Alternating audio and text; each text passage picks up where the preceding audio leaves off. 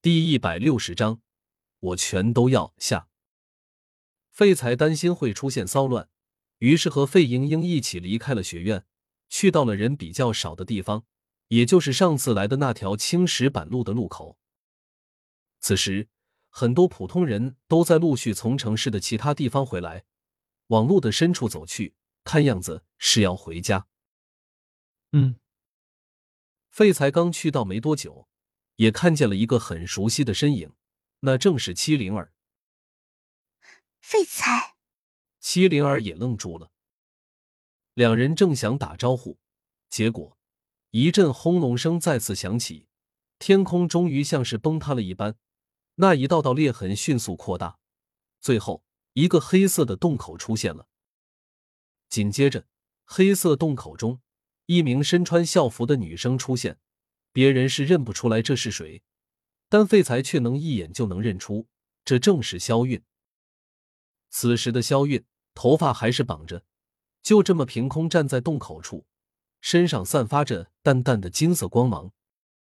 看见这一幕，所有人都惊叫了起来。很多跟着废材逃到了这个空旷路口的枫兰戒者学院学生，更是目瞪口呆了。有人喃喃自语道。那似乎是一个很年轻的女子，而那人的话音还没落下，洞口中出现了一阵阵光芒，紧接着，一个又一个被金色光芒包裹着的人出现了。这些人，废材也都是一眼就能认出不少。杨家的杨青桐、杨千山、杨风雨等等，还有方家的方卓、方青兰。没多久，便有上千人出现了。密密麻麻的凭空浮着，而且洞口处还陆续有人出现。随后，在金光的包裹下，这些人又陆续落到了地面，落到了城市最中央的一个广场上。那里站着艾兰图雅的城主以及各个大势力、大家族的人。这些人很清楚发生了什么事，只是他们依然很惊讶，一脸的难以置信。那名女子竟然成功了，竟然真的打穿了壁障，开辟出了一个通道。艾兰图雅城主望着陆续落到了地面，与他们相对而站的一个个人族修真者，口中喃喃自语道：“一个新的时代终于到来了。”萧韵没有落在这，而是落到了妖族的那座宏伟建筑上。那里，废材的父亲和母亲正在眺望着广场的方向。也时不时抬头看着依旧不断有人出现的黑色洞口。伯父伯母，跟我走吧，他们就在进山的那条路上等着你们。”萧韵说道。两人点了点头，随后跟萧韵一起走了。路口上，费才和费莹莹还在静静的站着。七灵儿因为是普通人，站着累，所以坐在了草地上。哥哥，是爸爸妈妈来了。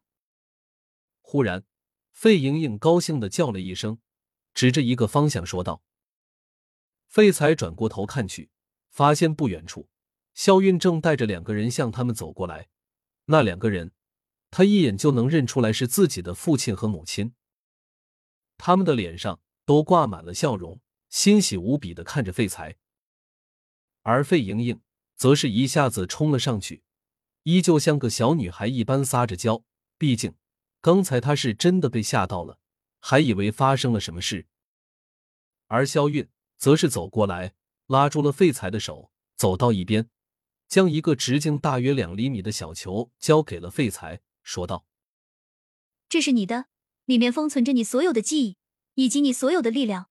我会遵守约定，将你的封印解除。”废材接过小球，发现这个小球极其精致，里面像是有着一片星空。一颗颗星星在其中闪烁着。随后，废材点了点头。接着，萧韵便将小球捏碎了，里面的那一片星空立即化成了无数的星星点点，迅速融入了废材的眉心处。而废材则是闭上了眼睛。很快，前世的所有记忆都像潮水一般涌来，所有的事情他都想起来了。在千年之前。有一个名叫废材的男子，他是星兰宗的一名普通弟子。而在那个时代，还有一个叫做江韵的女子，她与废材一见钟情，成为了道侣。但是命运却对他们并不宽容。当江韵成为了星兰宗主之后，他的家人和朋友们都反对他和废材在一起。而此时，魔尊降世，星兰宗遭遇了前所未有的灭顶之灾。在这个关键时刻，废材毅然决定施展宗门禁术来挽救星兰宗。然而，这个禁术却让他付出了惨痛的代价。他耗尽了自己的全部功力，元神四散。在生命的最后一刻，江韵将他的四散元神收集起来并封印。生命默默轮转，相守千年，等待他们的来生再次相遇，只为了两人之间的约定誓言。千年之后，命运再次让他们相遇。一个是从深山修炼归来的年轻少年，他不知道自己背负着怎样的命运；另一个是家道中落的高中女生，她也不清楚自己将会面临怎样的奇遇。他们互不相识。但他们之间的奇特命运却将他们牵引在一起。现在明白了吧？肖云的脸上已然是灿烂无比的笑容。废材点了点头，悄然牵住了萧韵的手。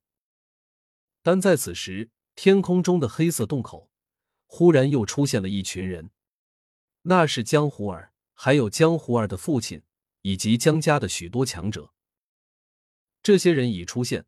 便盯着废材和萧韵所在的方向看着。千年过去了，他们依旧是老顽固，不愿两人在一起。只是这一次，废材不再怕他们了。在他记忆的深处，还有一个更深的记忆在悄然苏醒。校花的修真是有第一部全书完。